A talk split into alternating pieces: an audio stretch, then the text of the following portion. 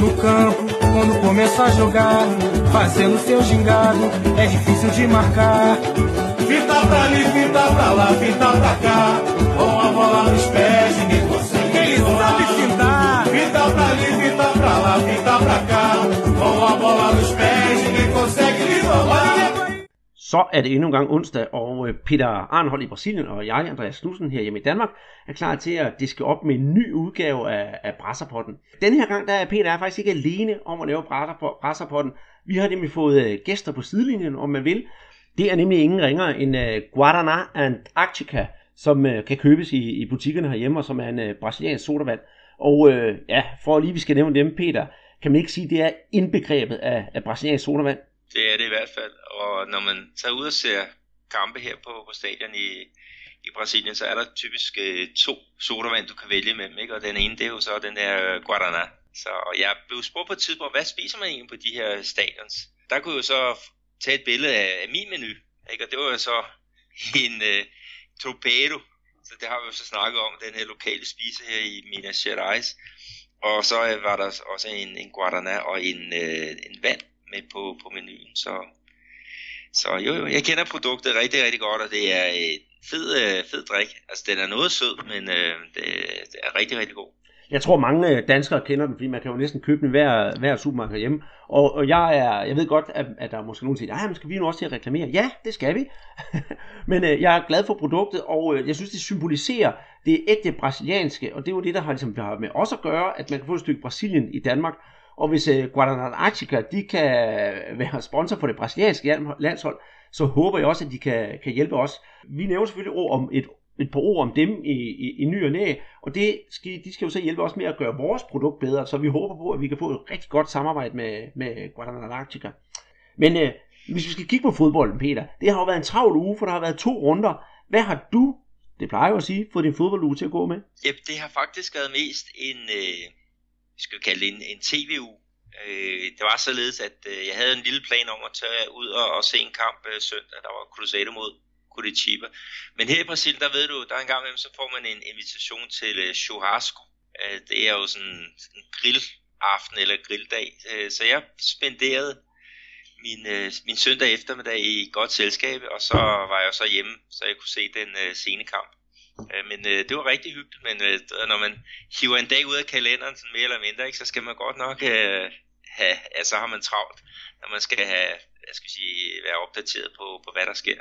Men øh, det, det er gået, men der er jo kampe hele tiden, altså det er jo, det er jo, det er jo voldsomt. Altså nu kigger vi jo på, på Serie A, ikke, og så kan vi så se, at øh, der er jo ikke nogen runde her i, i den her midtuge, men det er jo fordi, der er jo kampe på den sydamerikanske scene, også i, i pokalturneringen, så så stille, det, det er der ikke nogen, der får lov til at ligge her, i hvert fald i, i, i Brasilien. Så hvad med dig, Andreas? Jamen, jeg har jo, jeg kan jo kun troppe op om dig og sige, jeg har da også haft en, en god tv-uge, og det er jo den eneste måde, jeg sådan rigtig kan følge med. Øh, jeg ser kampene på tv, og så følger jeg med magasinprogrammerne bagefter. Øh, og ja, jeg har været underholdt, og jeg har været knap så underholdt, og så synes jeg, vi har haft nogle lidt overraskende resultater. Og så kan jeg åbenbart se, at det kan betale sig for dig at gå til churrasco om søndagen, fordi så vinder dit hold Vasco. Og det skal du ønske dig tillykke med. Ja, det var da i hvert fald en, en god sejr, de fik der, og, og målscoren, det var jo ingen ringer end øh, Nene.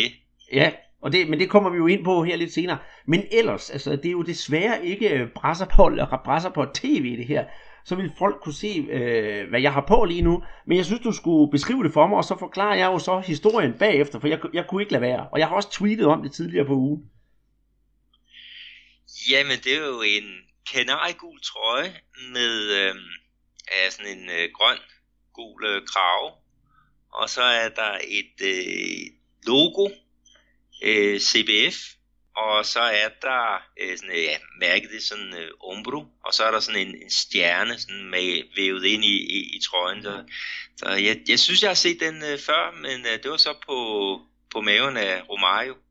Ja, det er rigtigt, og jeg kan godt sige, at øh, den her trøje, den har en, en, en så, såkaldt størrelse, at øh, min mave nu på nuværende tidspunkt fylder den godt ud, og det er måske derfor, du kun kan se én stjerne, men der er faktisk det brasilianske øh, CBF's logo tre gange, og det jeg har fundet frem for gemmerne, jeg har jo lige flyttet, og så finder man jo nogle ting, og jeg har jo fundet en, øh, min, øh, min brasilianske landsholdstrøje tilbage fra 1994, og den sidder simpelthen smukt for mig. Simpelthen som om den var malet på. Så stram er den.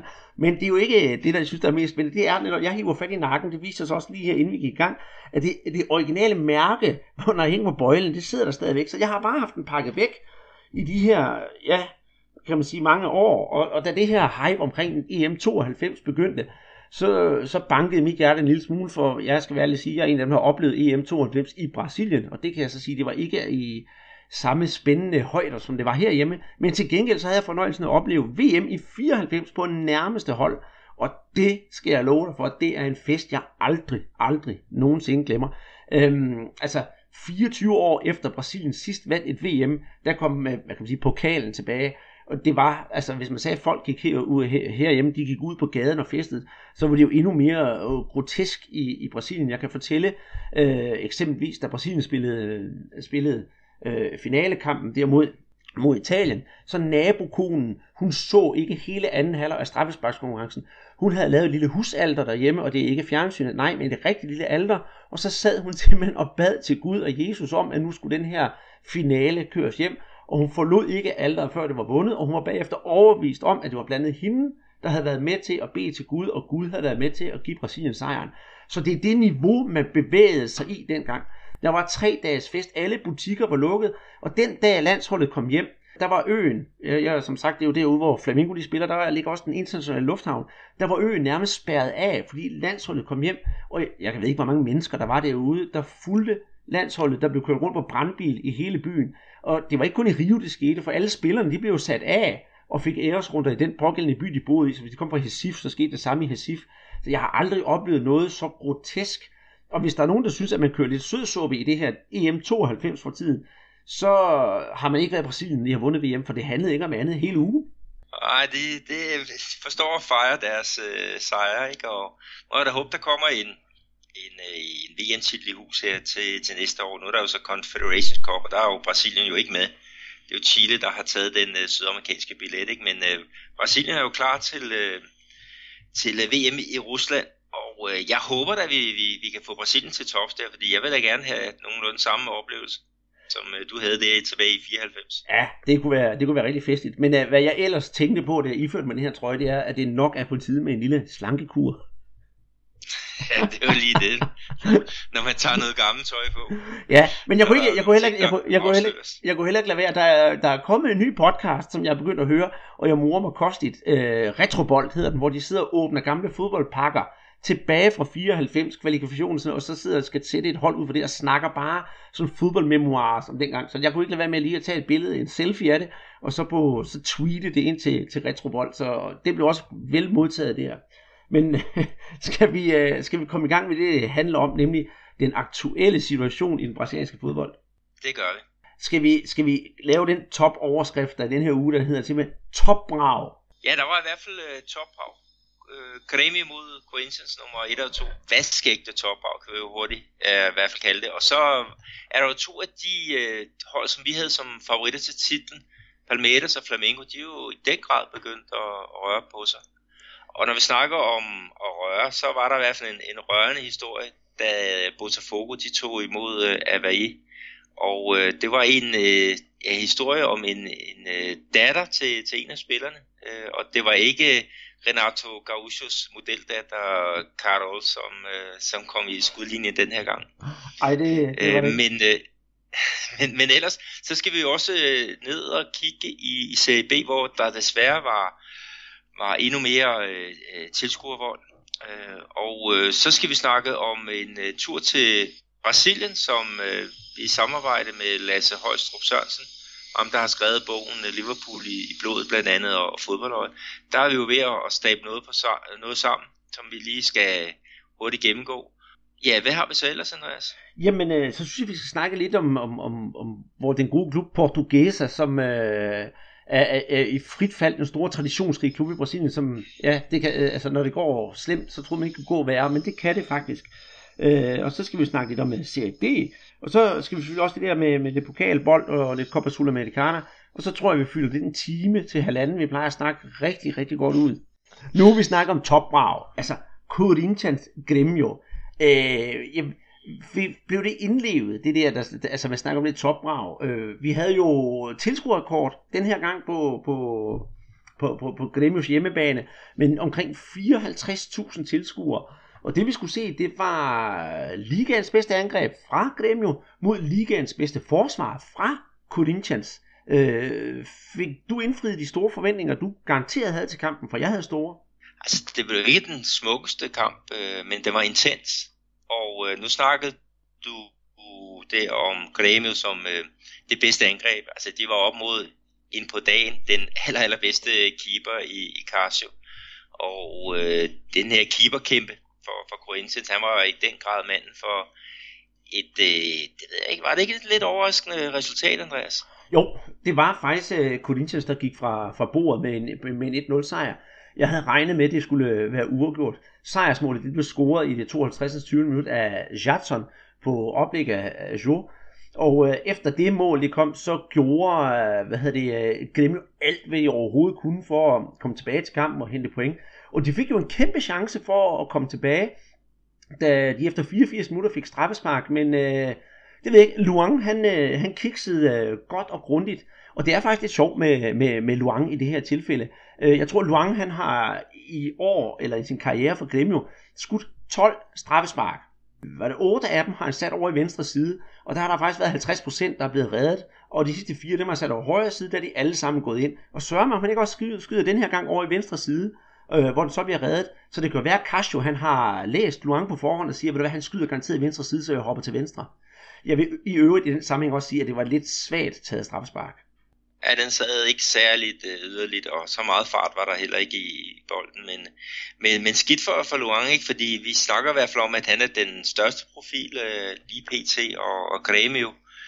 Øh, de er jo ja, de siger jo, at, at det er jo svært for dem at beholde ham. Øh, nu her med det, det at transfervinduet det er åbent, ikke? og der er mange klubber rundt om i Europa. Altså tidligere var det jo meget... Øh, meget Liverpool, der blev snakket om, at, at det var der, at, at han nok skulle, skulle til, ikke? Men, men der er i hvert fald ikke kommet noget på, på plads endnu. Men øh, hvis han kommer til Europa, så vil jeg sige, så glæder jeg til en, en fantastisk øh, fodboldspiller. Og så, ja, lad være med at lade ham skyde straffe. Kan vi ikke sige det sådan? Jo, jo, jo, men, men der var også, udover det, så var der mange andre store, øh, hvad hedder det, chancer i kampen. Altså, Corinthians, de kunne godt have, have, have fået lidt mere med hjem. Øh, for eksempel Paulo Roberto, han får en friløber, men øh, Marcelo Grøje, han, øh, han står faktisk ret godt. Han nubbede også, øh, nubbede også bolden. Men det er lidt sjovt stadigvæk, fordi øh, øh Gremio havde indtil nu ikke lukket mål ind på hjemmebane, så det var lidt af en bed, og så lukke et mål ind, og så især mod øh, Ligaens duks, Corinthians, som, jeg holder nu fast, ikke har tabt en eneste kamp endnu. Og det er altså ikke i 10. runde, snakker vi om, og det er ikke sket siden øh, 2004. Og øh, skal vi gøre lidt øh, status og sige, hvem var træner for Corinthians i 2004? Det var vel øh, Chichi. Præcis. Så der er jo mange, der nu er begyndt at stille øh, spørgsmålstegn ved, at Corinthians træner, øh, er han lige så god som Chichi? Og skal vi forvente et øh, uh, Corinthians, der er Chimang, altså storholdet, som det hedder til daglig, uh, at de vokser igen? Uh, uh, og det er jeg rigtig, rigtig spændt at se på. Jeg ved godt, jeg har nedtalt uh, talt Corinthians en lille smule ned, vil sige, at de spiller lidt, øh, jeg har lidt pragmatisk og lidt kedelig fodbold, men jeg synes, at det underholdende niveau, det vokser og vokser, jo længere de når frem i turneringen. Ja, der har været et par målrige kampe indimellem, men det er jo også det der med, at det der gør tophold, det er jo det der med, at du kan tage øh, øh, ud og møde øh, den nærmeste forfølger, og så vinde 1-0. Altså det er jo, det er jo, det er jo klasse, ikke? og det er jo det, der, der giver mesterskaber. Chichi, han var jo også kendt for sådan ja, sådan meget pragmatisk fodbold og, og 1-0 sejr. Men øh, når man vinder øh, ud over den, den nærmeste konkurrent, ikke, så får man jo et endnu større forspring, og det er jo også det, vi har set i tabellen. Mm. Men, øh, men det var, det jeg synes egentlig, det var, det var et rigtig godt mål, fordi øh, hvad hedder han, øh, Paolo Roberto, han fanger simpelthen Gremios forsvar, altså de her firmandsforsvar, der stod i det tilfælde der, fanger dem simpelthen på det forkerte ben. Han løber til, ude i venstre side, løber til baglinjen, og så skyder den skråt ind øh, midt ind i feltet, hvor, øh, hvor hvad hedder han, Jadson, han scorer, den, scorer på tunnel på målmanden, ikke også? Så det var ekstra pinligt for Gremio, det der mål. Ja, det var et, ja, altså det var selvfølgelig, jeg ved, altså Marcelo Godoy, han så ikke helt uskyldig ud i, i den her uh, situation. Ja, det må jeg sige, men uh, ja, det blev, blev 1-0, ikke? Og, og øh, det her resultat, det betyder, at Corinthians de nu har er det fire point øh, ned til Gremio på, på andenpladsen. Ja. Og det er, jo, det er jo meget godt. Vi er jo næsten en tredjedel igennem øh, turneringen, ikke? Og så er der jo øh, alligevel et, et stykke, øh, ja, et stykke vej ned til, til nummer 3 og 4 på, på listen, ikke? Og det er jo to af de hold, som, øh, som vi nævnte som favoritter til, til titlen her i år, ikke? Men, men de kommer rigtig skidt fra, fra start. Du afslører, hvad det er for, for to klubber. Ja, det kan jeg meget gerne. Når, hvis vi tager den nuværende tredjeplads, så er det faktisk øh, Flamingo, og på fjerdepladsen, der er det, der er det Parmeters. Flamengo har 17 point, og Parmeters har 16. Øh, og så kan man tænke sig selv, jamen 17 point på tredjepladsen. Ja, det er rigtigt. Der er hele 9 point op til, til Corinthians på førstepladsen. Så selvom uh, tredjepladsen den er sikker hos Flamingo, så er jeg altså langt op til at spise øh, de store kirsebær. Men Flamengo, de har øh, efter lidt, lidt, lidt svingende kampe, så er de kommet tilbage på banen og, og startet med, med en, ja, vi kan jo godt kalde det en, det der, som jeg elsker at bruge, målbonanza mod Chapecoense med, med 5-1.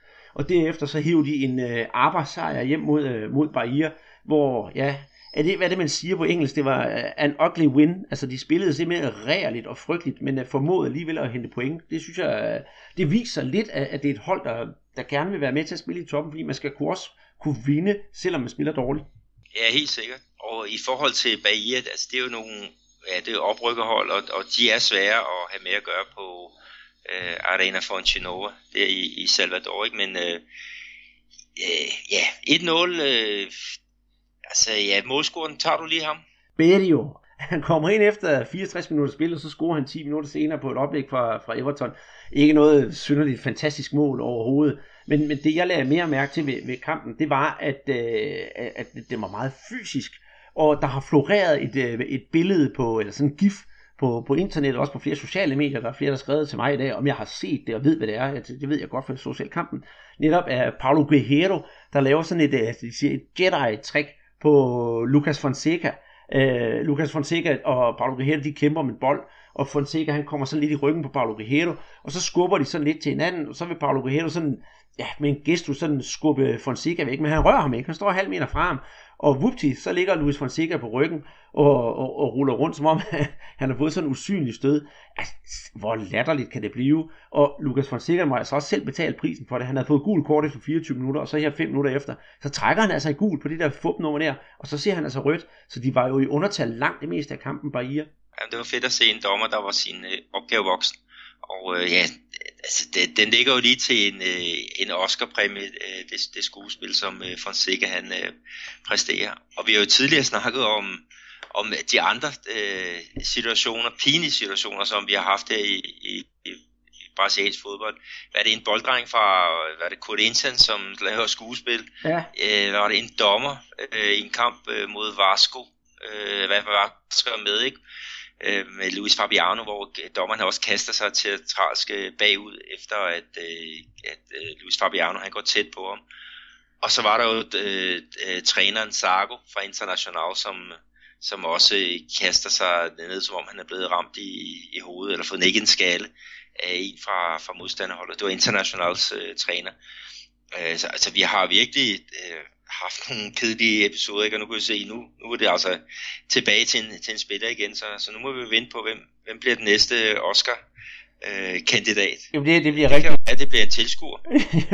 Hvem ved, det bliver rigtig interessant, men jeg skal også tilføje at sige, at den her kamp, det var, det, ene, det var ikke det eneste røde kort, der blev delt ud til Luis Fonseca, fordi øh, træneren Jorginho og ja, var det en massør eller et eller andet, de fik jo også røde kort for, for Bahia for at brokke sig simpelthen for meget. Så der var øh, en del ballade internt hos, hos Bahia bagefter. Hos Flamingo der er der kommet lidt ro på sagerne, men, øh, men jeg synes, vi stadigvæk ser et, øh, et Flamingo-hold, der ikke spiller op til deres bedste. Med det potentiale, klubben har, så burde de kunne præstere noget bedre. Og øh, hvis jeg må komme med et lille surt maveopstød den her gang, jeg har været lidt inde på det her i forrige podcast, det er, at jeg, nu synes jeg godt, der kan være sådan et tegn i, i sol og måne på, at den gode, øh, hvad hedder det, uh, Ricardo, han øh, skal lidt til tider føle sig tvunget til at bruge øh, Vinicius Junior. Ikke også, han bliver skiftet ind, men i så vigtig en kamp, og jeg ved godt, de var, de var en mand mere på banen, der skulle man måske have taget en mere rutineret øh, kraft og sætte ind på banen i stedet for, for Vinicius. Men, men jeg tror, øh, det er kun mine egne øh, gissninger her, at der er nogen oppefra, der siger, at han skal promovere så meget som overhovedet muligt. Jeg tror jeg også, du har ret i. Altså, han viser nogle glimt af, af, af noget genialt.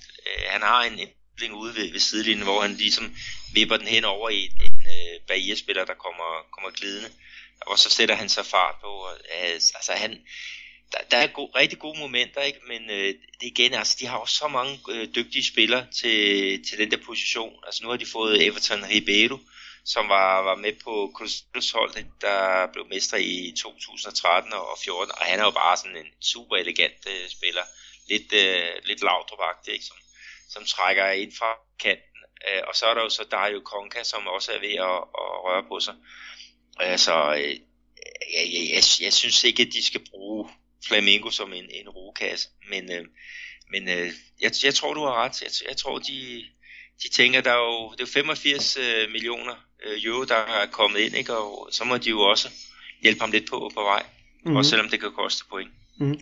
Men, øhm, men sådan overordnet, så, så er jeg glad for, at øh, jeg fik ret. Jeg tror, det var i sidste podcast, eller var det forrige podcast, hvor jeg sagde, at øh, det gik ikke lige så godt for Flamingo, men nu har de otte altså de næste otte kampe, så er syv af dem hjemmebanekampe, og så er der en udkamp, og det er den her mod Bahia. Og øh, indtil videre, så øh, har det holdt stik, og næste kamp, de skal møde, det mod, mod São Paulo på hjemmebane, og der tror jeg simpelthen også, at de henter tre point. Så ja, om, de, om de henter mere ind på Corinthians, det tror jeg næppe, for Corinthians næste kamp, det, det er faktisk mod Botafogo, men øh, jeg tror nok, de skal holde fast i toppen. Men hvad med Parameters, Peter? Hvad, hvad, hvad skal vi sige til dem? To vundne kampe også, eller tre vundne kampe i streg nu her. Har de fundet rytmen? Jamen det har de i hvert fald. Og her den sidste kamp for ligesom at, at, at skære det lidt øh, ned der, der vinder de to øh, et ud over Ponte Preta. Ponte har jo været en af de store overraskelser her i år, men, men her der, øh, der var Palmeiras altså rigtig øh, gode. Øhm, øhm, øh, deres, øh, deres midtbanespiller, øh, offensiv midtbanespiller, øh, Guerrero, som øh, blev øh, Copa Libertadores mester med øh, Atletico Nacional sidste år. Han er rigtig kommet i gang, øh, og han laver to mål. Han minder for mig sådan lidt om øh, Kjell Bording går, hvis du kan huske ham øh, i, i tidernes morgen. Øh, altså før han blev træner. Altså en meget, meget elegant øh, spiller og god til at komme fra, fra, fra anden række. Øhm, øh, de der tre mål, de bliver så scoret i, i første halvleg, og så til gengæld, så får vi altså tre udvisninger i, i, ja, efter pausen. Og øh, der er to, der ryger til øh, Ponte Preta. Rodrigo, han sparker bolden af et frispark ind på, på Borja, som, som er for lang, tid, han har lang tid om at komme væk fra, fra jeg skal kalde det zone. Han stiller sig lige foran bolden, og så hammer Rodrigo bolden ind i, i benene på ham, ikke? og det får han direkte øh, rødt kort. Så Renato Caja fra, fra hjemmeholdet, og så vores, øh, ja, vores øh, lille favorit, Cheche, øh, de kommer altså i tumult også, så det, det koster så en, en, en, øh, en rød billet til, til hver af dem. Så, så der skete jo også noget her med, med bortvisninger, som du også snakkede om med, øh, med Bahia. Mm-hmm. Men, øh, men, øh, men omend, så, så er Palmeiras, de er jo netop også på vinderkurs, og, og netop mod Ponte Preta, som vi har snakket om, det er jo så lidt et, ja, et hold, man sådan en gang imellem glemmer. Alligevel har de været svære mod at spille imod, men, men Palmeiras formår at hente point, og det er jo også, det er jo også rigtig godt. Øh, så har vi jo de fire på plads, som, øh, som vi sagde før, øh, sæsonen gik i gang, at det var dem, der skulle til at kæmpe om, om mesterskabet. De sidste hold, vi uh, har nævnt, som skulle være med i, i toppen, det er jo Atletico Mineiro. De ligger altså PET på 14. pladsen. De har så vundet øh, 1-0 over Chapecoense her sidst. Der skal, vi ja, kigge... skal de have en ting her med Atletico Mineiro? Ja. Fordi deres, øh, deres U20-hold, de vandt for, er det to uger siden, der vandt de øh, pokalturnering ved at slå Flamingo over to kampe, og der er faktisk øh, tre af dem, som har fået debut nu her på, på første øh, holdet. Øhm, og øh, den ene af dem, det er en, der hedder Marquinhos. Øhm, han er ikke mere end, end 17 år, og øh, jeg har set ham nogle gange her, og han ser altså rigtig spændende ud. Øhm, han minder sådan lidt om at Elias, hvis der er nogen, der kan huske ham fra, fra landsholdet, men han kan bare mange, mange flere ting. Han er hurtig, og han er, er driblestærk, han er tidligere ligget som en 10'er, nu ligger han mere som en, en 8'er, altså lidt længere tilbage på banen, men altså det er virkelig en spiller, som, øh, som jeg håber, at mange af de store klubber holder øje med. Øh, og man regner også med, at han bliver udtaget til det brasilianske U17-landshold her senere i, i år. Men, øh, men øh, det ser, ser meget, meget lovende ud øh, på, på den front.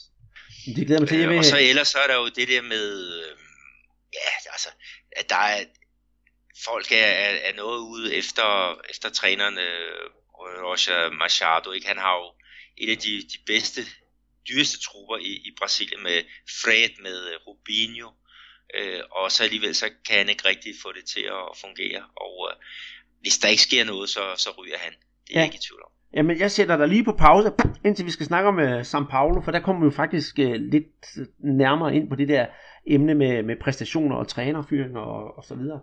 Uh, hvis vi kigger tilbage i tabellen, så Santos, uh, de uh, svinger altså lidt med, med dirigentstokken over visse hold, og så er der andre hold, hvor de falder fuldstændig igennem. Uh, de vandt over Victoria uden problemer 2-0, og så sørger med, om uh, de ikke på hjemmebane taber til, til, til Sport Recif uh, med, med 1-0. Det var jeg faktisk ret overrasket over. Men, skal det til sidst, at øh, jeg synes faktisk, at øh, det var rigtig, rigtig godt kæmpet af Sport Recif. Øh, jeg synes ikke, man altid skal sige, at det var de bedste, der man skal tage ned og spille, og sige, at de spillede dårligt. Men den her gang var det faktisk Sport Recif, som man kan sige, der var de ja, på papiret de dårligste, som spillede bedst og havde lavet en rigtig, rigtig god indsats. Jamen, det, det gjorde det helt sikkert. Og Osvaldo, han blev matchvinder, og det, det var sådan en, ja, en målchance, der kom, kom ned fra, fra himlen. Altså, det var virkelig et par Santos forsvar, som, som sov i, i timen.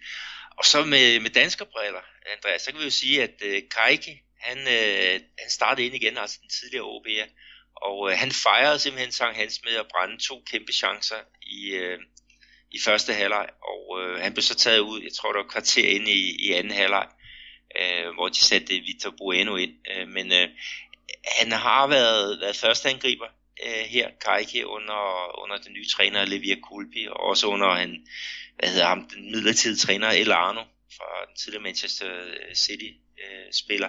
Men øh, øh, jeg, jeg ved ikke helt til, om Kajke han er ved at gå i stå. Altså de to chancer der, han skal da i hvert fald score på, på en af dem, ikke? Og så ja, gør han det ikke, så har øh, Santos den her kamp i deres hulehånd. Det, det er rigtigt, men det, det er jo sjovt, at, øh, at de, de nogle gange ikke bare kan præstere, når de skal. Men på den anden side set, øh, hvis vi kigger lidt på deres hold, de mangler jo også sådan en øh, som øh, Ricardo Oliveira, der er ude med, en- med en skade, og han har jo været en vigtig kraft på holdet. Så, så øh, de, mangler, skal, de mangler måske lige sådan at få justeret lidt. Øh, til gengæld, så synes jeg, at øh, Sport Recif, de havde del med styr på sagerne, og, og øh, jeg vil godt, nu har vi begge to snakket om, hvad har Vandalay Luxemburgo at byde på som, som træner oppe i Sport Recif.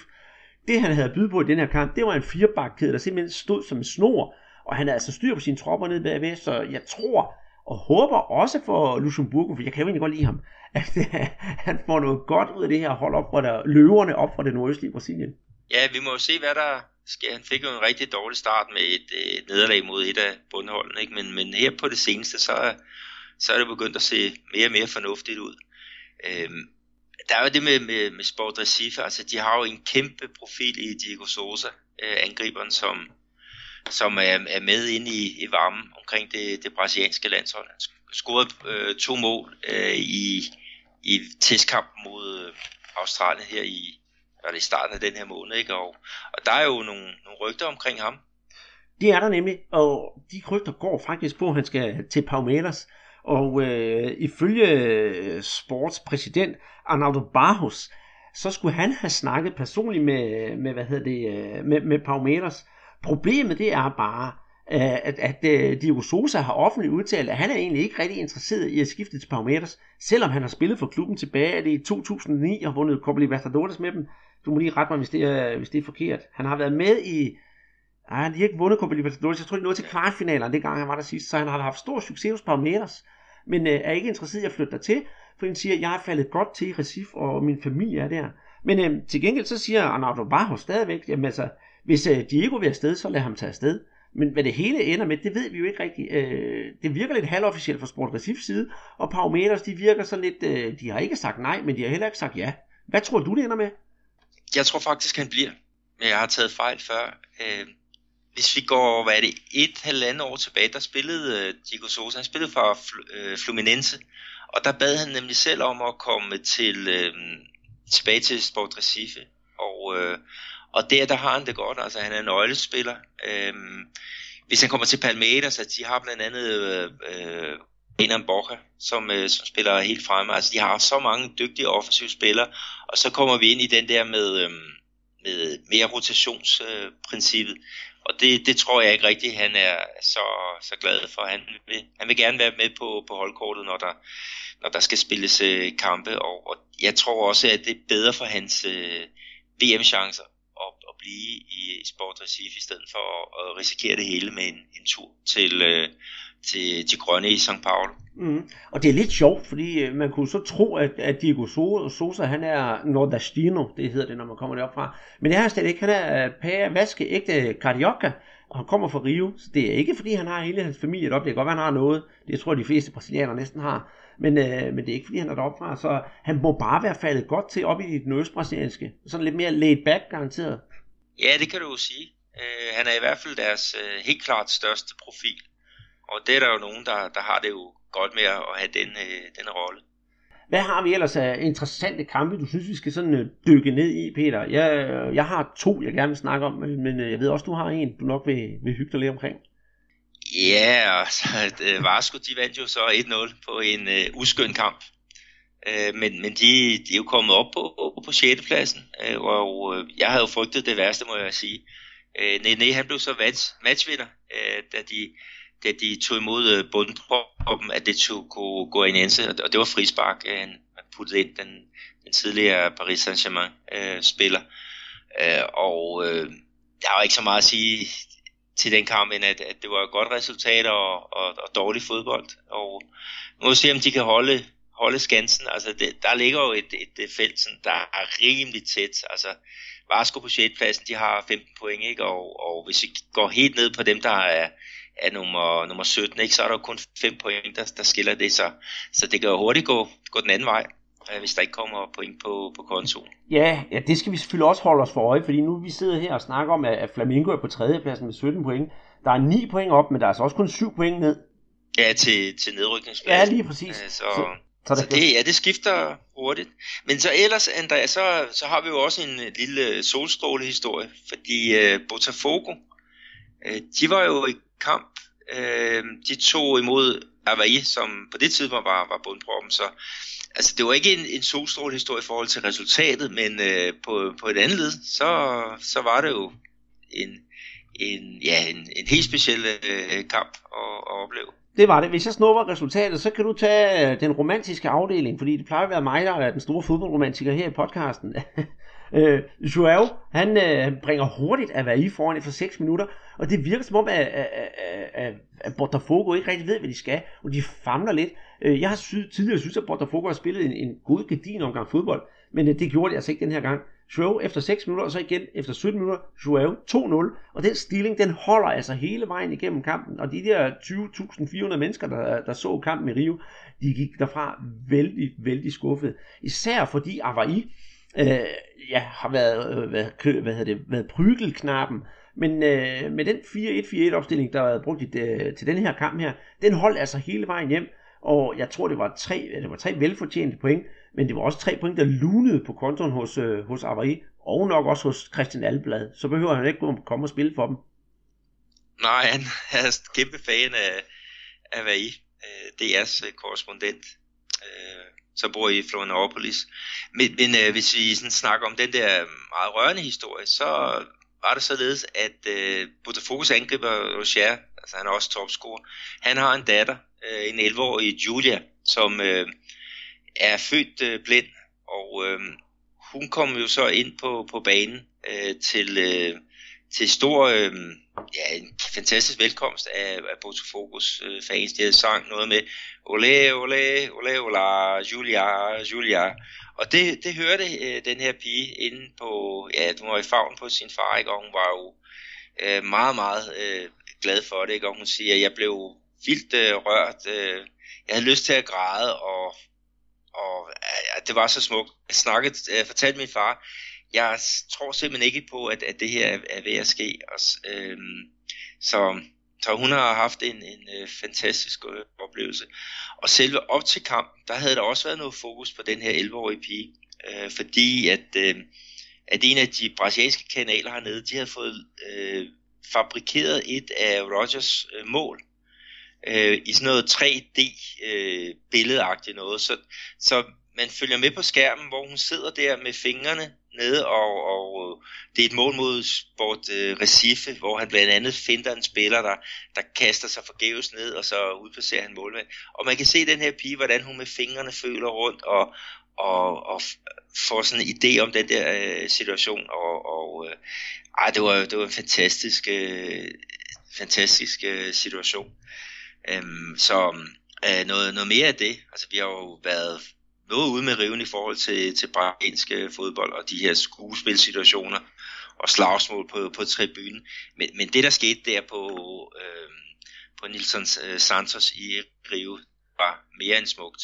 Jamen det er det, er det, og det er det, og det er de der historier, vi netop mangler, at der nogle gange sker de her overraskende og positive ting, og det er jo meget populært i, øh, i Brasilien, at spillerne tager, tager børn med ind på, på stadion øh, ligesom, ligesom man rent faktisk gør herhjemme. Men, men, men spillerne her, i, eller nede i Brasilien, det er ikke sådan noget med, at de går stift ved siden af barnet. Nej, nej, de holder i hånden, og så nogle af de helt små børn, de kommer, de kommer op på armen, og, og nogle af dem får også et lille kram og et lille kys. Og det er en, øh, en enorm stor oplevelse for de børn, der kommer derind.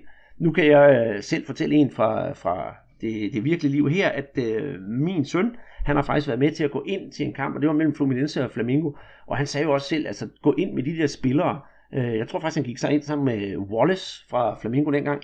De gik ind, og så foran 50.000 mennesker, der bare står og, råber og skriger, og sådan, man bliver helt stille, man så næsten ikke gøre noget som helst. Så ja, det, det må være virkelig stort.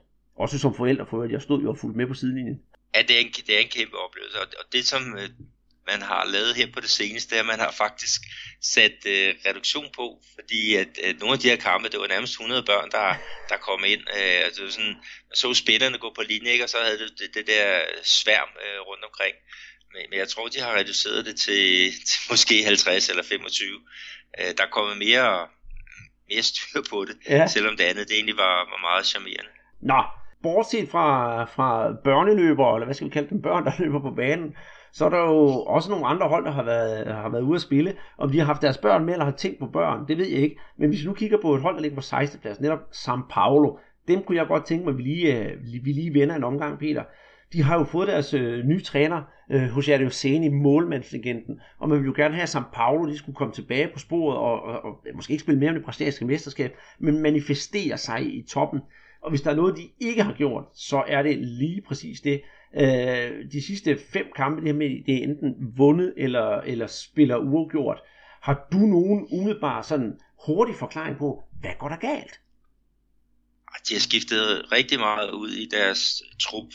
Øhm, jeg kan ikke lige huske øh, tallene, men det er... Øh, altså, de havde jo sådan noget preseason i USA, og øhm, jeg, jeg tror faktisk, det, det er noget i retning af en tredjedel af de spillere, der var med der. De, de spiller nu i andre klubber.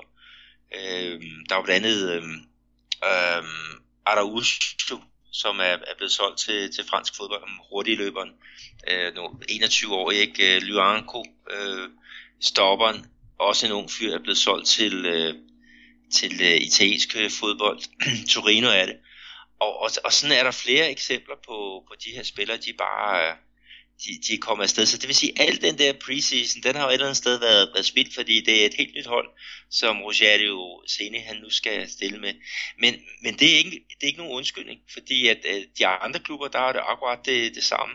Altså mm-hmm. det, der bare har været problemet, det er, at uh, Sene han har, han har ikke kunne få det til at, at fungere. Uh, altså de scorer for, for få mål. Uh, det er i hvert fald et af problemerne, og, og så har de også haft nogle nogle, øh, nogle hjerneblødninger. Altså, jeg, der var blevet en kamp mod, øh, mod Atletico Mineiro, ikke, hvor de har 1-1, og, og, og så, øh, jeg tror det er kvarter før tid, så er der en af deres midtstopper, der prøver en, en clearing, ikke, og han spiller direkte i fødderne til øh, øh Rafael Motor, som øh, siger tak for, for tilbuddet og putter den ind, ikke, og, og så har du altså 0 point i stedet for, for 1, øh, og det har vi altså haft øh, flere eksempler på. Øh, så han er godt presset, øh, den, øh, den øh, gode Roger. Mm. Øh, det, det, og han er jo, altså det er hans første år som træner, øh, og han, han, han lærer fadet på den hårde måde. Mm. Men, men, men, de skal, men jeg tror også, at et hold som Paulo skal lære, en, øh, lære hvordan det er at håndtere, håndtere modgang, og måske også øh, få lidt skyklapper på lige nu i forhold til presse og så videre. det er jo sådan, at øh, direktionen i São Paulo, de har sagt åbent nu, at de vil, jeg vil ikke bruge udtrykket fredet, for så betyder det efterhånden, at man bliver fyret lige efter, men de vil ikke gøre noget ved hos Luceni lige for øjeblikket, og de har valgt en indstilling, der hedder, at nu skal vi se tiden an med ham, og øh, ja, han skal prøve at implementere noget positivt hos, øh, hos, hos, hos São Paulo.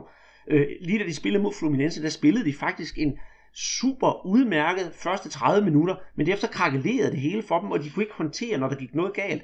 Det er det, de skal til at arbejde med, og jeg tror godt måske, at Rogerio, han kan godt, øh, hvis han får lidt hjælp fra andre, han er jo trods alt målmand, men hvis han får hjælp fra andre, der kan få holdet på rette spor, så kan det nok øh, lade sig gøre. Øh, det håber jeg da for dem i hvert fald. Øh, men, men, men jeg ved ikke helt præcis, hvad der skal ske. De skal få noget mere mod ind og noget mere gejst, og noget godt humør tilbage. Altså, godt humør, det kan gøre meget, og held selvfølgelig. Ja, men altså, den her kamp mod, øh, mod Fluminense, altså, de er jo foran, øh, øh og så, så sker der det, at, at Fluminense de får et, et frispark, et, et sådan rimelig ufarligt sted, øh, men hele forsvaret sover, og, øh, og Fluminense, de sætter jo så bolden hurtigt i gang. Er det jo Wendel, ham der blev kåret til, til årets stjerneskud i øh, Campeonato Carioca, altså mesterskaberne i, i Rio her tidligere i, i, på året, ikke? og han, øh, han bruger bare det, det, det tøvende forsvar, som Paolo får til at komme lidt tættere på, og så hammer han den ind ved, ved nærmeste stolpe uden chance for, for, for keeperen. Øh, og ja, igen sådan lidt, lidt øh, sløset øh, forsvarsspil, og det undrer mig, fordi de har jo Rodrigo Caio inde i det centerforsvar, og han var blandt andet med øh, på det brasilianske landshold på turnéen nede i Australien, Øh, og, og han, er, han er en, som man også regner med kan komme til Europa øh, meget, meget snart. Altså hvor øh, anførertype har tidligere spillet på midtbanen, hvorfor pokker øh, kalder han ikke lige holdet sammen, og så siger okay, nu skal vi altså op og, og få pres på, på den der boldholder. Men der sker altså ikke noget. Mm. Øh, apropos Europa, Peter, så går der jo øh, øh her i her i rygt om, at Richarlison fra Fluminense, han skal en tur til Roma. Men øh, der kan jeg så sige, at de nyeste historier, der går dernede fra, det er, selvom snakken går, så er der intet officielt endnu. Og øh, der skulle være sendt nogle, hvad jeg har læst mig frem til, sendt nogle breve frem og være kommunikeret mellem de to klubber. Men øh, intet officielt er kommet endnu, så kan man sige godt for Fluminense, at de har Richarlison på banen, men jeg ved ikke, om det er godt for deres økonomi, at de ikke kommer af med ham. Han var jo også på vej til Palmeiras tidligere. Øhm, øh, han tog ikke med, at, øh, Fluminense skulle spille ude mod, mod Palmeiras, fordi der lå et, et, et, et tilbud. Og samtidig så er det også således, hvis du har spillet mere end syv kampe i den pågældende række, så er du låst, så kan du ikke rykke til en, en anden klub i, i, i samme liga. Men øh, altså, Roma, er, altså jeg har nu hørt øh, Lazio, men øh, det er jo i hvert fald italiensk fodbold, øh, som han, han nu er, er måske er på vej til, og han er jo er han 20 år nu, spiller på, på det brasilianske U-landshold U20, og øh, ja, for to år siden, så havde jeg ham gående herhjemme i min baghave, hvor han spillede for Atletico Mineiro og, og, og gjorde det godt på U20-holdet, og så lige pludselig fik han bare, bare chancen på, på CB-holdet, og, og så siden har han jo bare fløjet afsted. Mm. Skal vi øh, med Hicharlison lukke ligaen ned lige ved at, ja, top øh, 6, dem har vi nærmest gennemgået, men skal vi lige tage øh, bunden 17, 17, 18, 19 og 20 pladsen, så man lige kan få en føling, hvem der er, der på vej ned i døgnet?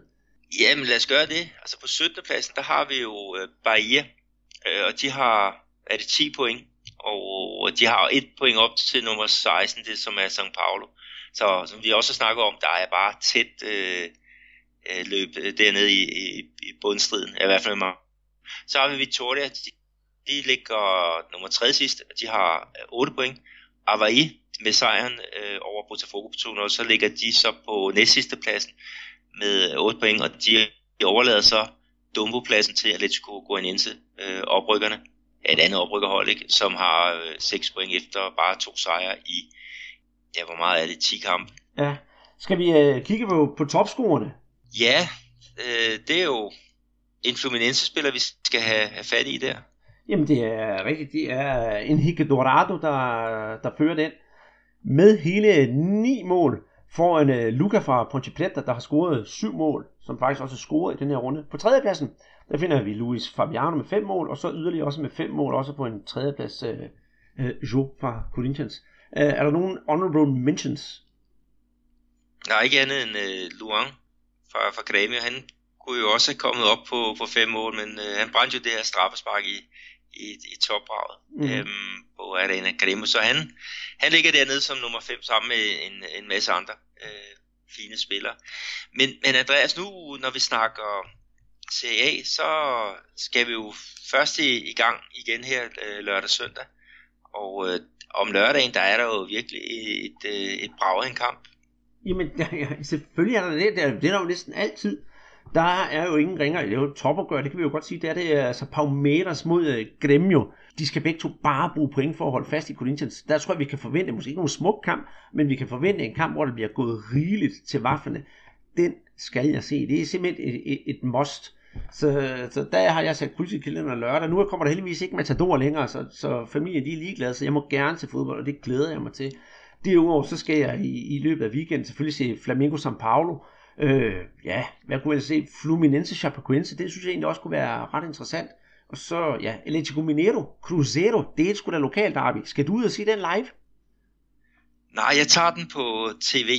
Øhm, men der, øh, den, det skal spilles på det her øh, lidt mindre stadion, Arena Independencia, ikke? og øh, der er det således, at, at uh, Cruzeiro de har fået af små 10% af, af, af, af tilskuerpladser, altså gæsterne. Øhm, og øh, det vil sige, at vi får en forhåbentlig en fed kamp med øh, noget dynamit ude på, på, øh, på lægterne. Øh, og, og igen, altså begge hold har sindssygt meget behov for at, at, at, at vinde den her kamp. Altså Cruzeiro, øh, de har jo godt nok vundet her sidste gang, ikke? men de ligger nede som nummer 10. Øhm, øh, de, de skal bruge point, ikke? og så Atletico, som ligger nede som nummer, nummer 14. Det er simpelthen ikke godt nok. Og, og det bliver sådan en meget afgørende uge faktisk for, for Atletico, øh, fordi de, ja, altså de skal jo øh, spille øh, øh, pokalkamp her. De spiller mod Botafogo i, i morgen, den første øh, kvartfinale er det. og så er der så den her kamp, øh, David her i Minas øh, Gerais, eller Belo Horizonte. Ja. Og så er der jo så øh, kamp i Copa Libertadores i næste uge igen, ikke så? Så igen, altså, Roger Machado, træneren, hvis, hvis han ikke hiver noget godt frem her, altså det bliver simpelthen en afgørende uge for, for hans øh, fremtid. Mm. Men uh, inden vi lige går, går videre til skal man sige, sidste segment her i podcasten, skal vi så lige uh, sætte en skiller på, og jeg vil så gå ud, i stedet for at hente kaffe, så vil jeg faktisk hente mig en Guaraná. Hvad siger du til det? Jo, men det vil jeg så også gøre. Guaraná Antártica. De Maués para as suas mãos. Bora lá! Så, efter at have strukket lidt, uh, lidt ben ud og hente kolde drikke, og så vil jeg for en gang skyld gøre, ligesom vi gør i en anden podcast. Og uh, skål, Peter. Skål. Nå, øh, det der så sker i, i resten af ugen, inden vi går ind i weekendens kampe, hvor der også spilles i ligaen, det er jo, som Peter lige har nævnt, uh, pokalkampe og kampe i Copa Sudamericana, som er den øh, næst vigtigste internationale turnering i, i Sydamerika. Skal vi starte lidt med pokalkampene og gå dem øh, sådan hurtigt igennem? Ja, altså jeg skal selv uh, tænde for, for fjernsynet her i aften, og øhm, øh, der skal jeg så faktisk se Peters øh, mod Cruzeiro, og det bliver, øh, det bliver en brav af en, en kamp. Øh, de spiller jo ude og hjemme øh, her, det gør de faktisk også i finalen, øh, modsat det vi ser øh, hjemme i, i Danmark. Øh, så jo, men der, der er masser af, af kampe at, at, at se frem til. Mm. For eksempel... Du tager de, de øvrige? Ja, Øh, altså Flamengo Santos, det glæder jeg mig enormt meget til. Palmeiras Cruzeiro, for den sags skyld også. Og så øh, Grêmio Atletico Paranaense, Det er jo næsten et lokalt opgør. Ja, det er det i hvert fald. Ikke? Og, og Grêmio, de skal jo også til at, at, at, at komme op i omdrejninger igen, ikke? efter det her kedelige øh, nederlag i, i, i topradet mod øh, øh, hvad hedder det, øh, Corinthians. Og Atletico Paranaense, de er jo virkelig godt kørende. Altså, de har vundet to kampe i, i streg, eller i hvert fald de her to, Øh, to her sidste runder. Øh, så der er ved at komme, komme styr på, på dem igen. Øh, de har jo ligget i, i bunden på et tidspunkt i, i Serie A, ikke? men de har brugt alle deres kræfter på Copa Libertadores så godt. Og øh, ja, det bliver spændende at se, hvordan de prioriterer øh, pokalen. Mm-hmm. Og øh, nu du siger Copa Libertadores, skal vi så ikke snakke om øh, lillebroren Copa Sudamericana? Jo, fordi der er det således, at øh, der skal spilles 16 øh, dels finaler øh, nu og her. Og øh, de forsvarende mester fra Chapecoense, de går faktisk ind i turneringen øh, nu og her. Øh, de vandt Copa Sudamericana sidste år på en meget, meget øh, kedelig øh, baggrund. Øh, deres øh, fly styrtede simpelthen øh, på vej til øh, den første finalekamp mod Atletico Nacional oppe i Medellin. Så øh, Atletico, de ja, sagde, at, at øh, okay, det, alle de her øh, døde spillere, de er de sande øh, mestre. Så, så de fik jo øh, sejren, titlen på, på en slags øh, walkover. Og øh, de skal øh, spille her i aften mod Defensor øh, Justicia fra, fra Argentina. Og øh, jeg ved ikke, om, om der øh, til syden er gået nerver i den. Men uh, Chapecoense, de har jo kørt rigtig dårligt på det, på det seneste. Og i deres opvarmning til, til den her, eller forberedelse til den her match øh, i Argentina, øh, så er der faktisk to af spillerne, der kom op og, og slås øh, efter øh, træning. Øh, og øh, det var efter noget helt banalt som en, en ganske almindelig konkurrence, som lå i, i, i slutningen af, af, af programmet. Men der var vinderen kom til at håne øh, taberen lidt for, for voldsomt, og det, det endte altså med, med skænderi. Øh, så, så de burde være tæt. Ja, det må man da sige. Og så når især når I skal spille mod en klub, der på dansk, så sidder fra, det må hedde justits, og, eller ja, forsvar og, og justits. Ja, det, det er jo lige det. Nu må vi se, om, der, om de kommer for en dommer her i, i aften, der, der slår hårdt ned. Mm-hmm. Øh, og så er der ellers Corinthians. Øh, de skal også i kamp i, i aften de, mod øh, kolumbianske øh, Patriotas. Øh, og det er simpelthen et, et, et, en klub, hvor jeg er totalt øh, blanco. Øh, jeg aner ikke noget om andet end hvor de kommer fra. Og så i morgen, så er det Ponte Preta, der skal tage imod Sol de America. Og det er også et hold, hvor jeg siger, pas. Og så er der Fluminense, der tager imod øh, Universidad de Quito. Ja, og Universidad de Quito, det må også være lidt uden for vores øh, sportslige rækkevidde, skal vi ikke sige det, Peter? Men øh, øh, hvis vi skal kigge på de brasilianske hold, så er det jo også sådan, at øh, både Sport Recife og Flamengo, de skal spille øh, i, i næste uge, og der skal vi nok lige kigge nærmere på de kampe. Øh, hvad siger du til det? Det er i hvert fald en aftale. Mm-hmm. Og øh, nu når vi stadigvæk øh, holder os til at snakke om de kampe, så er der jo øh, været noget bøvl i Brasilien i, øh, i Serie B, og der har været noget tilskuerbold, som jeg ved, du har haft øh, meget øje på. Ja, jeg skrev lidt om det inde på vores øh, Facebook-side, der hedder øh, Brassebold. Og det var simpelthen et derby i, øh, i Goiás, eller Goiânia, som øh, byen hedder. Staten hedder Goiás. Øh, og det var mellem øh, Goiás, altså de grønne, og, og de røde fra, fra Villanova. Og, og det er altså to af de største supportgrupper i, i den, øh, den her by. Øh, og jeg var faktisk i, i byen her i jeg var det i august måned, hvor jeg så Brasilien spille øh, U1-forberedelseskamp mod, mod Japan og snakkede med, med folk. Øh, de fortalte, hvor dygtige det her politi er, og, og, og ikke korrupte, og altså, de, de var virkelig godt uh, tilfredse med, med ordensvagten. Men, men her, der, der kom der jo simpelthen øh, øh, på selve stadion, altså der gik det amok. Det var efter kampen. Villanova, de vinder vinder 2-0 og er klar til nærmest at løbe sådan en æresrunde, fordi de, de er øh, det bedste hold, øh, næsten det bedste hold i, i, i klubben. Jeg har i hvert fald hunderetten i et stykke tid nu. Og så sker der det, at lige pludselig så, så går der altså løs ud på, på tilskuerpladserne. Altså, øh, de sidder sådan oppe i sådan et øvre afsnit, øh, og så er der sådan et adskilt af, af politifolk. Men det, der, øh, det de så gør fansene, det er, at de kravler ned på sådan et under som ikke er i, i brug lige i øjeblikket, og der går der altså vildt øh, for sig. Øh, der er en Goyas øh, supporter, som øh, simpelthen bliver, bliver sparket øh, til, til jeg ved ikke hvad, øh, lirakassemand tror jeg det hedder, og øh, han røg på, på hospitalet med, med hvad er det, kran, øh, kranjebrud var det. Og inden kampen, så var den altså også gal, øh, fordi at øh, der var en Goyas tilhænger på vej til kamp på en motorcykel, som simpelthen blev, blev skudt ned. Øh, og øh, altså det, er, det er frygte, at det skal være på, på den måde der, men, men altså, hvad der sker uden for stadion, det er i hvert fald meget, meget svært at, at holde styr på. Men det, der sker på stadion, der kan jeg ikke forstå, at, at politiet de ikke øh, hvad hedder det, rykker hurtigere ind. Altså man ser den sådan kommer nærmest gående, kaster den i en af de her øh, øh hvad hedder det, granater ikke med, med øh, øh, peberspray, ikke? Men, men der sker altså ikke, sker ikke nok. Altså, de er meget, meget tøvende i, i den her situation. Øh, og jeg er faktisk ikke helt klar over, hvor, ja, hvad, øh, hvor mange der egentlig blev skadet efter det her slagsmål, men altså en død og en med, med kranjebrud, Altså, der skal ske noget med, med, med brasiliansk fodbold og, og den her tilskuer og vold. Altså, øh, jeg, har, jeg har ikke haft nogen problemer, når jeg har været til, til kamp, det, det skal jeg sige. Men når jeg ser sådan nogle billeder, så er det lige før, jeg tænker, godt går være, det var bedre at blive hjemme og se den på, på tv, og, og det er jo synd. Jamen det giver dig, jeg, jeg giver dig ret, og jeg øh, har det fuldstændig ligesom dig. Ja, jeg har da set, øh, jeg har set større slåskampe her hjemme i Danmark på stadion, øh, end jeg har set i Brasilien live, skal det til siges. Men jeg er dybt rystet over det der igen, og, og jeg synes, vi tager det op alt, alt, alt, alt, alt, alt for tit desværre, Peter.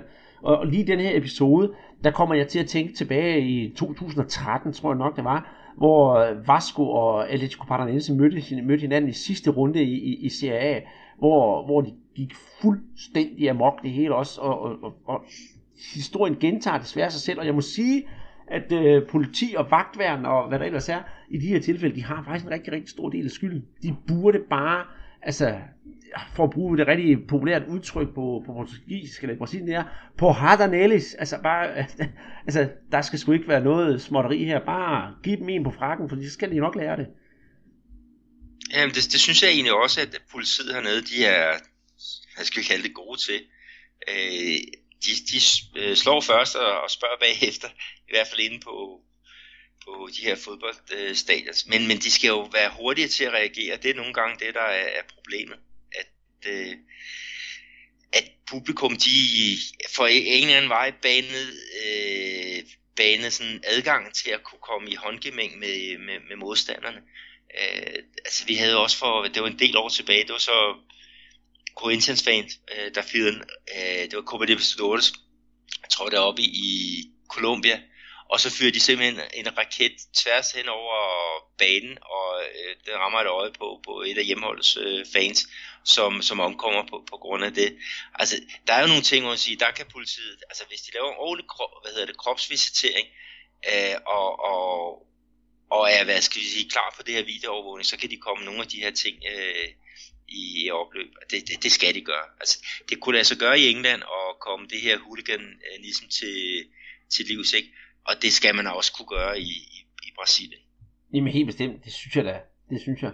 Men øh, når vi nu snakker om sådan nogle lidt øh, sørgelige ting, så synes jeg, vi skal vende blikket væk fra ja, huliganismen, og så kigge på klubben Portuguesa, eller Lusa, som de kaldes til daglig, som, øh, ja, ja, det kan næsten ikke blive værre for dem i, i, i Serie D. Hvad, hvad, hvad er det, der er sket for klubben, Peter?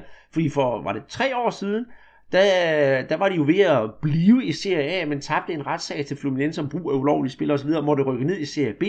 Men at de ligefrem er på vej ud af Serie D, øh, det kan da næsten ikke blive værre. Nej, de er ikke på vej ud af, CD. Det, det der bare er sket, det er, at, at, øhm, at de ikke skal med i den her knockout-fase. Øh, CD, det er jo en turnering, man kvalificerer sig til via de her regionale mesterskaber. Og, øh, og der har portugiser altså kommet med fra, fra staten øh, São Paulo. og, og det der er hele humlen, det er, at, at øh, man har noget med 17-18 pulje af, af fire hold, og så spiller man så hvad hedder det, ude og hjemme, og så de to bedste, de går så videre til øh, knockout-fasen, og så spiller man så videre indtil vi har fundet de øh, fire oprykkere først. Og så spiller man så også om, om det, det samlede CD-mesterskab øh, i sådan en, en finale.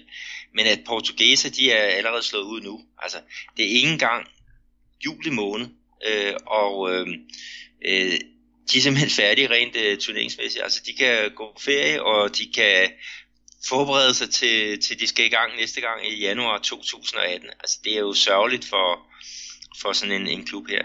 Men altså, det var jævnt øh, trav. Øh, deres pulje, øh, dem var, dem var, ja, der var spænding til det sidste. Alle fire hold havde, havde mulighed. Og Portuguesa, de øh, tæver så ude 1-0 til FHV Ardia. Øhm, uafgjort så havde de faktisk gået, gået videre. Øh, men nu går FHV Ardia videre sammen med Villanova. Øhm, og øh, det sidste, det er jeg et sted glad for, fordi at klubben Villanova, de kommer fra Nova Lima, det er ikke mere end en time herfra, hvor, hvor jeg bor, og øh, der tager jeg tit ud og ser nogle, nogle kampe. Øh, Villanova, de har blandt andet haft Kærlon, kan du huske øh, ham med seldribling? Ja, det kan jeg godt, ja. Og øh, mens øh, ham, som øh, spillede blandt andet i Roma og på det brasilianske landshold, ham har de haft i, i truppen øh, for nogle år tilbage. Øh, så så det, det, det glæder jeg mig til. Jeg skal jo ud og se en af de her øh, hvad hedder, kampe i knockout-fasen. Det er, det er altid underholdende. Og så hvis jeg sige noget i forhold til øh, CAD, øh, så skulle de have været i gang med, øh, med den her første knockout-runde øh, her på lørdag. Den er blevet udskudt en uge, fordi at øh, klubben San Raimundo fra den nordlige stat Pará, de har til brugt en ulovlig spiller. Og øh, mens at man dykker lidt ned i det, finder ud af, hvad det betyder af, af konsekvenser for pointregningen og hvem der går videre, så, så har man altså valgt at, at, at udsætte øh, runden til ja, den anden weekend i, i juli, tror jeg det er.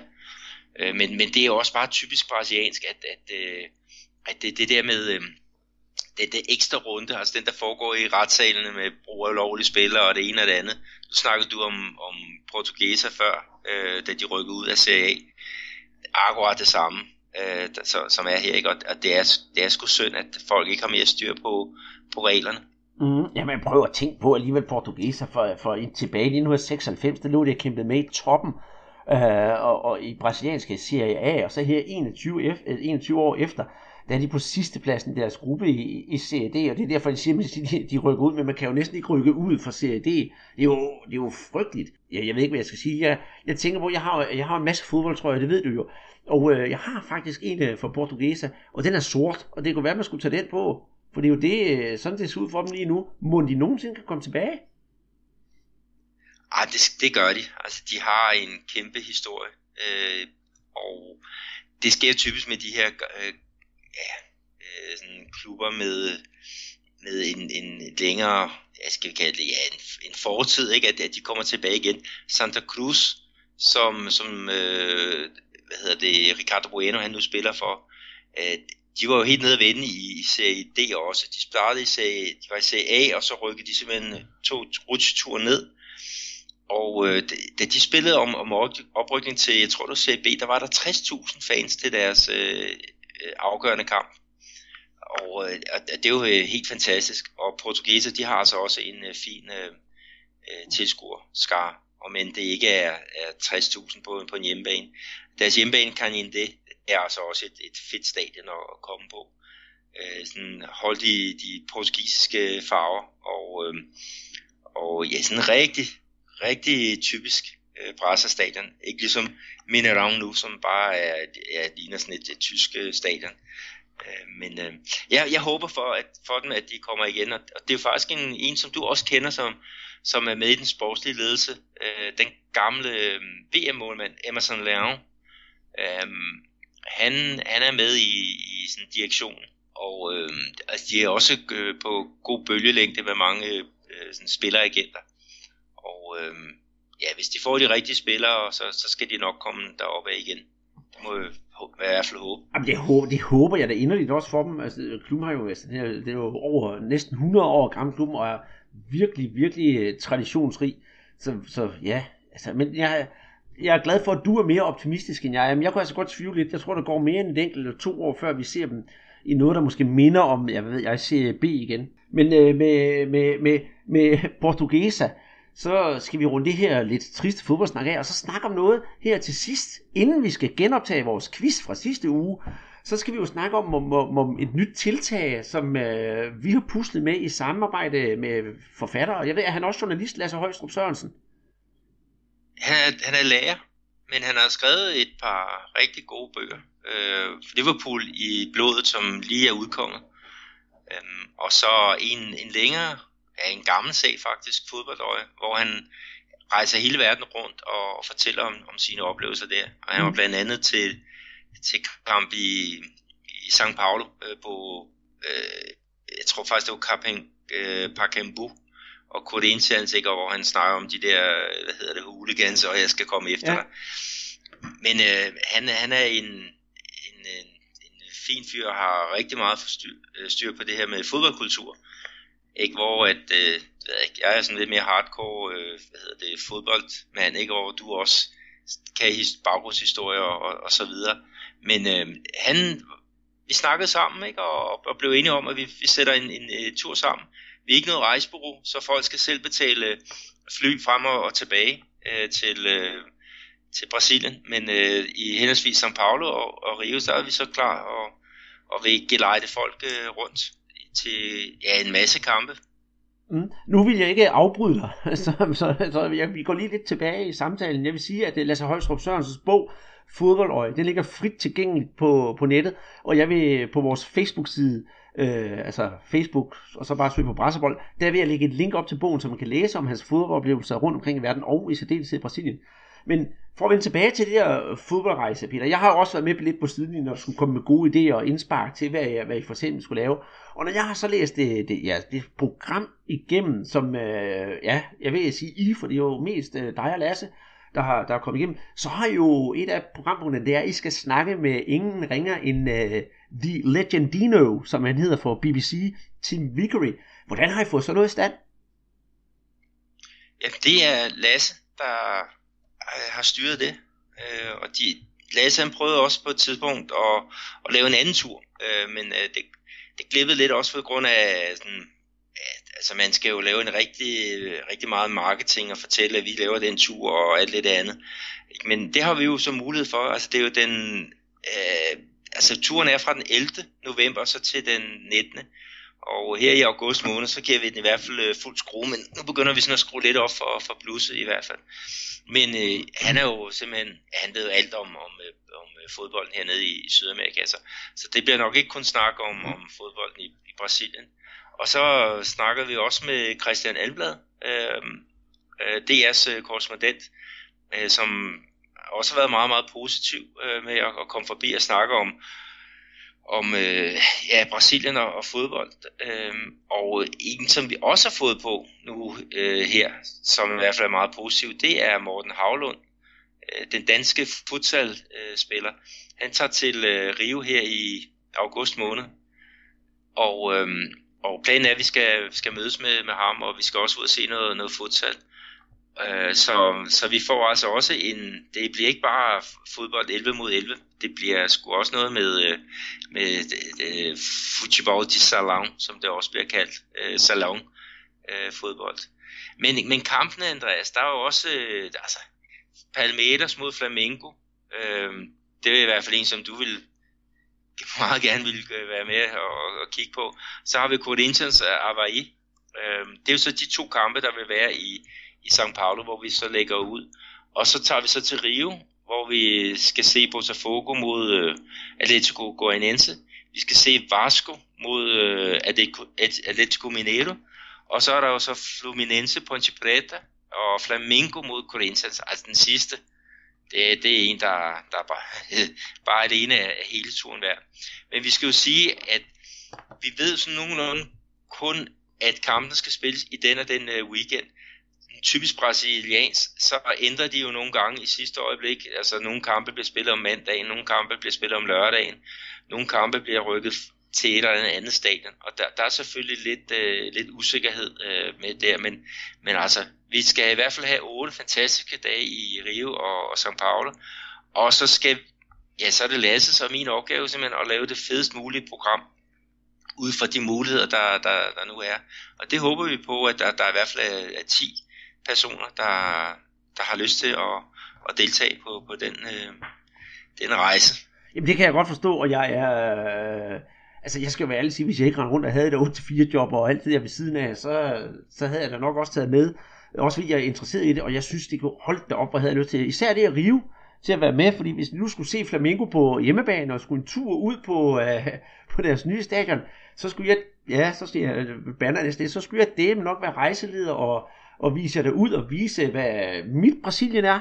Øh, for jeg har et helt specielt forhold til netop der, hvor det stadion ligger, og den ø, og i det hele taget til Rio. Så ja, hvis I mangler en guide, så ringer jeg bare til Rio i hvert fald. Jo, det skal vi i hvert fald gøre. Men øh, vi, vi håber også, at det her det kan blive sådan en eller anden tilbagevendende øh, begivenhed. Øh, fordi at, at, at fodbold i Brasilien, det er, det er bare noget, noget helt specielt. Og Øh, Øh, DBU Jylland, de havde 15 eller 16 uh, træner trænere afsted her sidste år, så, så må ikke det kan lade sig gøre, og, øhm, og, øhm, at få i hvert fald 10 øh, stykket sammen. Og, og vi er jo som sagt ikke noget, noget rejsebureau, og, og det gør jo også, at, at øh, sådan prisen den bliver sådan relativt øh, billig. Altså med hotel og, og så videre, altså uden flybillet, så, så ligger det på en, på en pris på 9.800. Og det synes vi er, er fair ud fra, fra de mange oplevelser. Jeg skal faktisk også forbi Sikos øh, fodboldskole i Rio, så, så må vi se, om kongen han er hjemme. Det, det håber jeg da for jer, så det kunne være, at jeg skulle sende dig en trøje med ned, fordi jeg har endnu ikke fået Sikos øh, autograf på nogle af mine flamingotrøjer. Det er sådan lidt mit næste, eller mit store mål, det er øh, blandt andet at få hans autograf. Men øh, udover det, Peter, så, så som sagt ikke noget rejsebrug, så man skal også selv sørge for forsikringer og øh, vaccinationer og hvad der dertil hører. Men derudover så leverer I en, øh, kan man sige, en, en lækker oplevelse, når man først er kommet derned. Ja, det er i hvert fald, øh, øh hvad hedder det, målet. Det er mm. det, vi skal, skal gøre, ikke? Og, og som sagt, jeg kender jo Brasilien næsten som min egen bukselomme, og, og Lasse, han har jo også været hernede en, en masse gange, og, og ja, kan jo alt det der med, med, med fodboldkultur også. Øhm, faktisk så er der også øh, planen, at vi skal forbi en, en øh, favela, og så se, hvordan, øh, øh, hvordan det er sådan en, en øh, øh, ja, sådan en, en bydel, hvordan den hænger sammen. Og det bliver altså ikke noget, hvor man bare går ind øh, uden, øh, uden sikkerhed eller noget, fordi så kommer man ud uden noget som helst. Øh, det, det er noget, som, som kommer til at ske med, med guided øh, ledere, ikke? Og, og det er klart, at når vi skal have, have sådan nogle, nogle personer som Tim Vickery og Christian Anlad ind, ikke? det koster jo også lidt i et, et lille honorar. Det, det gør det helt bestemt. Men jeg skal lige spørge dig, så hvis jeg, hvis jeg nu sad som, øh, som fodboldhipster, og gerne ville en tur til Brasilien, og skulle komme hjem bagefter og fortælle, at jeg har haft den fedeste fodboldtur til Brasilien. Men uh, sådan tvivl lidt på, hvordan skal jeg bestille min flybillet, og, og hvad gør jeg, og skal jeg nu rejse med tap, tam, vasp og veje, og hvad det alt sammen hedder, go dernede i Brasilien. Uh, hvem skal man så kontakte, hvis man skal have et godt rejsetips, og, og have hjælp til at få bestilt sin rejse ned til? Altså det, det bedste det er jo at, at gå ind på de der øh, hvad søgemaskiner, ikke? men ellers så send en, en mail til, til mig på, på sambafodbold øh, yahoo.com og, øhm, øh, øh, og det, det igen det her, det, altså, det, det er jo også noget vi skal tænke på, det er, at, at det her det er jo ikke en, en samlet tur, altså man skal komme der den, den 11. og man skal rejse der den, den 19. Man kan jo, jeg skal sige, tage en, en, en tur, man kan jo starte i, i Salvador øh, og være der et par dage, inden man kommer ned til, til São Paulo, eller man kan, øh, man kan efter turen tage, tage ned øh, øh, i øh, sydpå, og så se de her fantastiske vandfald, der er nede i Foste i Iguazu. Altså, der er jo så mange forskellige øh, muligheder. Øh, så, men altså, vi vil jo så bare være der de der øh, den 11. 11. til den 19. 11. Og, og sørge for, at folk de bliver, bliver godt underholdt. Det kan jeg godt forstå. Så det kunne være, hvis det bliver en succes, vi skal lave en podcast special, der netop omhandler den, øh, den tur.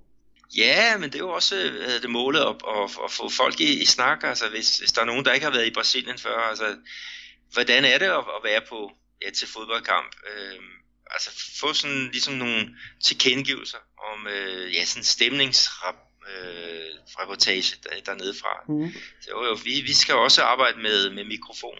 Ja. Om vi, vi også skal have video med, det, det må tiden jo vise. Men, men øh, jo, vi, det, det er i hvert fald målet. Mm, jeg synes, det lyder rigtig spændende. Og så det der med, at skulle se noget futsal, det er jo ved at blive ret udbredt herhjemme i Danmark, så jeg har faktisk overvejet lidt øh, på et tidspunkt, om, om vi skal udvide vores podcast en lille smule, også til at kigge lidt på, hvad der sker på futsalfronten herhjemme. Ja, det er jo en fantastisk øh, idrætsgren. Og øh, kongen over dem alle, det er jo Falcon. Og øh, han har faktisk ja, her for, jeg tror det er halvt år siden, der spillede han afskedskamp for det brasilianske øh, fodboldlandshold. Han er, jeg mener, 42 år, men han har faktisk lige øh, meldt sig tilbage under fanerne. Han siger simpelthen, at, at, at det med at spille i den der gule trøje, det er, sådan, det er en del af hans øh, DNA, så, så det kan han ikke. Øh, så, så længe han spiller, så, så vil han også være til rådighed for det, det brasilianske øh, futsallandshold. Ja. Og jeg mener også, at Danmark har fået en eller anden slutrunde før. At, øh, jeg ved ikke, om det er et EM eller et VM, men, men det er i hvert fald fedt, at, at, øh, at Tai Pundik og, og de der futsaldrenge, de, de gør noget godt stykke arbejde mm. på den internationale scene, ikke? og lad os, lad os få nogle flere fede kampe. Mm, jamen, jeg kan ikke huske, om der er noget af det der, du som snakker om, om, om en stor turnering, men jeg ved i hvert fald, der er noget, der hedder Guaraná Futsal Cup, så netop, altså, øh, ja, vores samarbejdspartner Guadana, de er med til at, til at stemme på benene, og hvis man har chance for at komme ud og se det, så synes jeg, man skal se det, fordi øh, futsal, det er altså lidt mere charmerende, synes jeg, end, end gammeldags indendørs fodbold. Øh, der, er, der, er, der er lidt mere teknik, og der er lidt mere gå over det, og det er i det hele taget en meget, meget seværdig sport. Ja, det er en meget, meget underholdende øh, sport at, kigge på, ikke? Og, og nu snakker vi om, om, øh, med Falcao. Altså hvis man søger på hans navn og skriver futsal, så kommer der også simpelthen nogle, nogle tryllerier frem. Man tænker, altså hvad har den, den mand i, i støvlerne? Altså er det tryllestøv, eller hvad er det for noget? Fordi at øh, han kan altså bare noget med, med en bold. Og Morten Havlund, øh, øh, han er jo også en, en fantastisk øh, futsalspiller, ikke? og han skal så spille hernede i, i Rio på ja, hos uh, en af, af klubberne. Jeg tror ikke, der er noget 100% øh, på plads endnu, men, men uh, det er måske muligt at se ham i aktion uh, på, på en, af, ja, en af Rio-arenaerne. Mm. Det bliver rigtig, rigtig spændende. En anden spiller, som startede sin karriere, eller har været i, i, i futsal, det er jo ingen ringer end Neymar. Og kan du så gætte, hvor jeg gerne vil hen? Quiz. Det er det nemlig. I sidste uge, der lancerede vi her i podcasten og på Facebook en, øh, en, øh, en lille quiz. Og øh, da, jeg sagde, da vi snakkede om sidste uge, der sagde jeg, at det var på søndag, at det var sidste chance for at svare, og vi har fået en del svar, og det er vi rigtig glade for. Jeg skal også være ærlig at sige, at vi har ikke fået nogen, der er forkert endnu, så alle dem, der har svaret, de er med i puljen, og, og kan glæde sig til at og måske være den heldige vinder af, som Peter Banke selv siger, en god bog, og det synes jeg faktisk også, det er. Så skal vi tage quizzen en gang til, så dem, der måske ikke har hørt den første gang, de lige kan få lov til at være med her inden øh, weekenden. Ja, hvad lyder spørgsmålet? Spørgsmålet, det er en Neymar-quiz. Øh, Neymar blev tilbage i 2011 tildelt Ferenc Puskas Awarden for et drømmemål, da han spillede for Santos. Øh, vi skal bare have vide, hvem modstanderen var i den kamp. Øh, et fantastisk mål for, for fiskene, og det, når, når vi når til at have trækket lod blandt øh, vinderne, så skal jeg nok fortælle om den kamp, for jeg sad selv og så den i fjernsynet en stille og rolig torsdag aften i Rio. Som sagt, vi øh, trækker lod her, øh, altså søndag, det er sidste frist, og så i næste podcast, så fortæller vi, hvem vinderen er. Øh, det man skal gøre for at vinde bogen, det er at gå ind på vores øh, Facebook-side, gerne like den også, øh, Brasserbold, og så i øh, privat besked, ikke inde på væggen, men giv os en privat besked, hvor man skriver, øh, hvem modstanderen er. Og hvis der er flere detaljer med, så synes vi det bare, det er lækkert, men øh, det forøger altså ikke ens vinderchance. Så hvis man går ind og gør det, så kan man vinde Peter Bankes Neymar, den brasilianske drøm. Og som jeg også sagde i sidste uge, så kan det jo godt være, at man måske selv kunne få lov til at bestemme sproget. Hvis man havde den på dansk, så kunne det jo være sjovt at have den på kinesisk. Ja, det er da helt sikkert. Det skal vi lige spørge banker om. Mm. Men, men ellers så tror vi så lod her i den øh, næste øh, podcast og finder, finder den her kloge og, og heldige venner. Mm. Har du selv deltaget, Peter? Det kan jeg ikke engang huske. Nej, men det må jeg jo ikke. Men jeg har sendt et svar afsted, øh, og øh, jeg fik jo jeg fik jo ros af dig og sagde, det var jo det var det, var det rigtige øh, svar. Så, men ingen bog til mig. Jeg må okay. selv ud og, og købe den, eller ja. se om jeg kan få få lukket banke til at, at slippe en mere. Jamen, øh, jeg er i den heldige situation, at jeg selv har min egen bog med, med en hilsen fra Peter. Den er jeg rigtig, rigtig glad for. Og øh, med den her snak om øh, quiz og, og Peter, så vil, øh, synes jeg, vi skal lukke ned for den her gang. Husk at øh, følge os inde på Facebook, som vi lige har omtalt, altså Facebook Brasserbold, eller inde på Twitter, Brasserpod. Send os gerne en mail, og øh, nu når I lige er inde på Facebook, så gå lige forbi Guadalajara Danmark, og så giv dem et like også, fordi så, øh, så bliver de lige så glade, og vi kan måske også få mere ud af det og få en øh, bedre podcast. Så, så mange tak for den her gang, siger Andreas Knudsen i Danmark, og Peter Arnold e Belo Horizonte. No campo, quando começa a jogar, fazendo seu gingado, é difícil de marcar. Fita pra ali, fita pra lá, fita pra cá, com a bola nos pés.